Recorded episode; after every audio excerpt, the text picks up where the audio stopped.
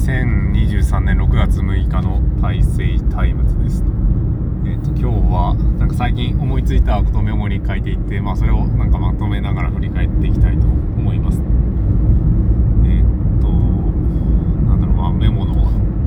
中身を見てますけど。えっ、ー、となんだろう生存にかかることをなんかよく考えていますねえっ、とまあ生存生き延びることをですね生きるためにはまあなんだろうその自分の強みを生かしてその社会から何かお返しをもらわないといけないというふうにちょっと考えてるんですけど、まあ、その辺なんか強みを押し付けるみたいなのはなんかゲームっぽいなというかスマブラの強い人はそういう動きをしてるのでなんかその辺ですね。あのあとはその上手い人はそのなんだかな個性というかその生存に有利ななんか癖というか偏りがあるような感じがしていてで弱い人はなんかその生存に不利な偏りがあるようなという気がします。上手い人というかなんか上手い人はやっぱ柔軟というかなんていうかな。その弱い偏りが少ないような気がしていてえー、っとまあそれも修正してるとは思うんですけどなんかえー、っと凝り固まってないというかその柔軟にその強い手を打てるように今練習をしてるような感じがします、ねまあ、日常的な生き方でもなんかそういうなんそのついやってしまうその怒られるようなこととか他の人を不幸にするようなことをしないような意識っていうのが必要なのかなとかそういうことを考えたりします。で続けてでえっと、なんか感じたんですけどその元気であることっていうかその若者が元気であるような感覚はあると思うんですけど元気さっていうのはなんか回復力が高いことなのかなということを感じました。まあこれなんか子供と遊んでいて感じたんですけどとまあ若いうちはその基本的に回復力が高いのと元気に見えるけどで一般的にその大人になってくると回復力が下がってるから元気じゃなくなるのかなという感じですね。なのでその若くてもえー、っとなんていうかな。あまあ病弱というか病院に入院してる人とかはその回復力が低かったりして元気じゃないのかなとか思ったりですね。で逆に、えっと、年を取っててもそのなんか健康に気を使っててその怪我がすぐ治るみたいなそんな人は元気に見えるのか若さっていうのは回復力なのかなというような気づきがありました、まあ、これも回復力が高いっていうのは生存しやすいというので、まあ、生存にかかることなのかなと思っています。あとは何ていうかな、まあ、恵みのことについてなんか考えましたえっとまあなんだろう。人間もその木とか植物とか動物の恵みをもらって生きてるのかなっていう感じがするんですけどその恵みっていうのは何ていうか、えー、っとまあ、生存をした上でのその、えー、っと分けれるというかなくなってもいいものを提供するっていうような感じなのかなということで、えー、っとそのなんかなくなっていいものとか、まあ、人間の場合だとその無限に生み出せるものというか、まあ、自分の強みみたいなところとも関わってくると思うんですけどまあ、植物だとその果物とかだとその、え、っと発芽させることを狙ってる果物とまあそうじゃない果物というかその食べられても問題ないように植物はなんか設計されてるような気がするのでそういうなんか提供できるものというかなくなってもいいものが、えー、とその恵みなのかなっていう感じですね。でえー、とよく感じてるのがその蛇口っていう感覚ですねその蛇口もその蛇口の形自体は結構ちっちゃいんですけどその水をまあほぼ無限に出せると言ってもまあ過言ではないのかなと思いますけどそのなんか無限に出せるものその現実の、えー、現実とのインターフェースになるというかそのアウトプットの口みたいな自分の中でのその枯れない蛇口みたいなのがあると,、えー、とそれをまあ社会に提供できる恵みみたいな感じになるかなと思いますけど自分の場合は記録とかなんだろう、まあ、メモとかそういったのは、えー、っと恵みっぽいようなその提供できるものなような気がしますね。で枯れるものはやっぱ提供できないなっていう感じです。ねまあそれはその向いてないものとかいう感じだと思いまたあのなんだろう。え、っと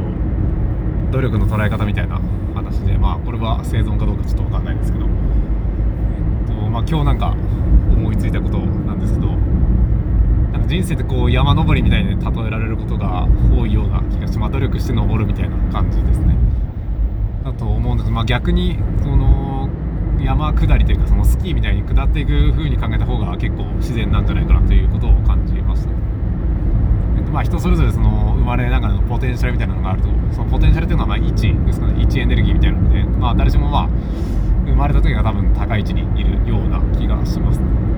でその生き方というか生活に慣れてくるとそのより、えー、っと少ない力で、えー、っと遠くまで移動できるっていう感じがまあスキーとかに似てるかなと思います。最初はやっぱり転んでばっかりで全然進めないんですけど慣れてくると比較的少ない力で、えー、っと遠くの距離まで行けると。で曲がったりもできるようになるでそのコントロールするにはその恐怖を克服しないといけないとかそういったところもなんか似てるような気がします。で、まあ、そういうふうに考えるとあの力を入れるよりも力を抜いた方がいいっていうようなのがなんかすごくしっくりくるなという感じが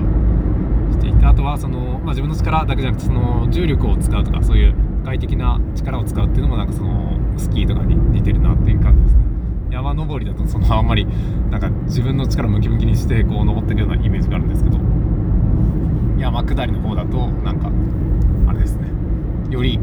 なんか自然の力を使えるような感じがしますなんかこれ川下りとかに例えてなんか自分のなんか過去に話したような記憶が今蘇ってきましたけどなんかまあその下る方が現実っぽいなっていう感じですね。でこれもなんかその日付ですね。あの人生3万日っていうのでえー、っとまあ大体その寿命を逆算してあと何日えー、残ってるかなみたいなそういうカウントを毎日見てた時期もあるんですけどなんか疲れちゃってやめちゃってその生まれてから今までの、えー、と日数でそれをカウントアップする方がなんか健全だなということを感じたんですけどこれもなんか山登りよりも川下りにじゃないな川山下りの方がなんかその、えー、とカウントアップの方がなんか下ってる感じですかその移動した距離はやっぱり増えていく一方だと思うのでそういったことを感じたりしましたというところですね。でまたそのなんか働き方とか生き方とか脱線とかの話ですけどえー、っと何ていうか人間のその作業をするのにその結構やろうと思っていらんことをしてしまうことが結構あってえー、っとまあ道具とかシンプルな機構のものだとそういうことは結構少ないのかなっていう感じがするんですけど、まあ、扇風機とかだと電源押したらそのままつきっぱなしっていう感じですねエアコンとかもそうですけどただそのパソコンとかスマホとかちょっと複雑な処理をしてるものだとその電源をしても、えーと、なんか電源入れてから使えるまで結構時間かかったりとかあとはスマホとかだとその電力を、えーと、維持しておかないといけないので電力が少なくなったら、えーと、省電力問題になったりとか、えーとまあ、反応が遅かったりとかそういうことが結構あるかなと思います。なんか人間ってそのえ、ー、と扇風機とかよりはそのスマホとかパソコンに近いよなっていう感覚があります、まあ、やろうとすることがそのシンプルにそのままできるわけではないということですね。それなんかその節約の機能の方が働きすぎて不安定な動作をしてるなっていう感じでまあそういった方がえっとなんかこれまでの生命の歴史の中では生きやすかったんだろうなと思うんですけど。何ていうかな。まあそういうえ、っとまあスマホスマホとかの不具合というかその動作がおかしい状態が人間に近いような気がするので、まあ、そういったところからまた逆に学べるんじゃないかなとかそういうことを思ったりもしました、まあ、正常なスマホを目指さない方がいいのかなっていうような感じです。ねで、えっとまあ、スマホ関連の話題で言うとなんかスマホを結構つい見ちゃうような感じがするんですけど YouTube とかのそういう SNS とかそういうなんか人間の幸福を優先としてるんじゃなくてえ、っとなんか企業の利益を多分最大化してるとかそれが目的になってるのであんまりその人を、えー、っとスマホから遠ざけるような設計になってないっていう感じですね。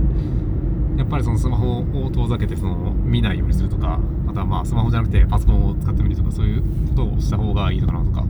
最近は感じています。で PC の方がなんかその逃げやすいような形になってるような気がしますけど。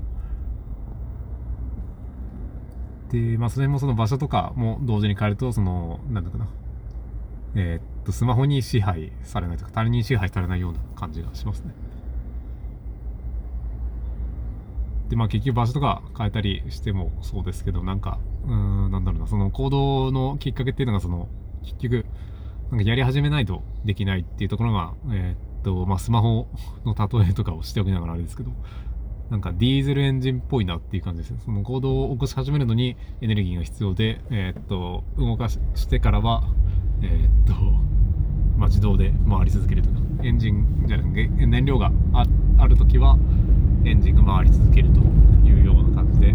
ただ回し始める。の脱線とかをついしちゃうんですけどまあそういうのをえー、っと避ける工夫はできるけどまあ結局なんていうかな。その完全にコントロールすることはできないよなっていうような感覚がありますね。やっぱりまあ場所を変えるのも有効ですけどまあその変えすぎても多分あんまりうまくいかなくて。まあその辺妥協しながらやっていくしかないのかなっていう。ところでまあそれもですね。まあ山登ってる感じだと全然登ってないっていう感じがあるんです山下ってる感じだとまあ脱線してる間は多分なんか進まずに休憩するような感じだと思えばいいのかなと思いますけど。まあ進み続けるよりもなんか休憩時間が多い方がなんか景色とか楽しめていいんじゃないかなとは思いますけど。まあその辺は人それぞれ好きなようにすればいいのかなって感じですね。まあ自分は距離を進みたいと思ってしまうというかそれだけの価値ではないとは思うんですけど。まあゲームとかしすぎないようにしたいなとは思ってます。まあそんな感じかな、まあ、あとはそのやるやらないとかのその意識配分のところですけど。なんだな。まあ猫もなんかその猫ですね。猫も遊ぶ時と遊ばない時で結構モードが違うような気がしてて。えー、っと狩りをする時と待ってる時っていうか、まあ、昼寝してる時とか結構なんかそのモードが違ってそれを切り替えてるような感じを受けますと。なので人間も多分そういう何ていうかな。あのモードを切り替える方が、まあ、やるときはやるやらないときはやらないってした方がなんかいいんだろうなと思うんですけどなんかメモとかしすぎるとなんかそのやれやれない時にもやらないといけないっていう感覚が抜けなくてなんかメンタルがやられるみたいなことは結構あるような気もします。最近よく感じることがあるんですけどえー、っとなんだか人間はこう猿の時間よりもなんかネズミみたいなそのもうちょっとちっちゃい動物だった頃の方が歴史的に長いんじゃないかなというその生物の進化的にですね。なのでその虫とか怖いのはなんかそのネズミだった時の記憶が残ってるんじゃないかなとかなんかそういうことを感じたりしてます。まあ実際違うかもしれないですけど。なのでそのなんとか猿よりはネズミとかなんかネズミの前のなんていうかな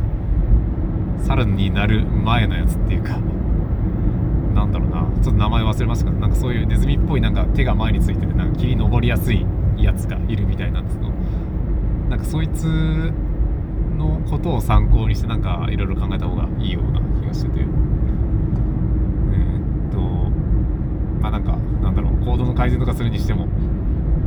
なんかそんな頭良くないよなっていう感じですね人間は。やろうと思ったことできないし。そのなんかネズミとかみたいにその、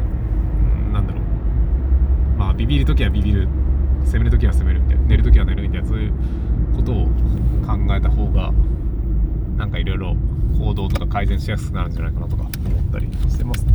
でそこからあんま進化してないような気がするって感じですかね生物の生き物の構造的には。まあ余計なその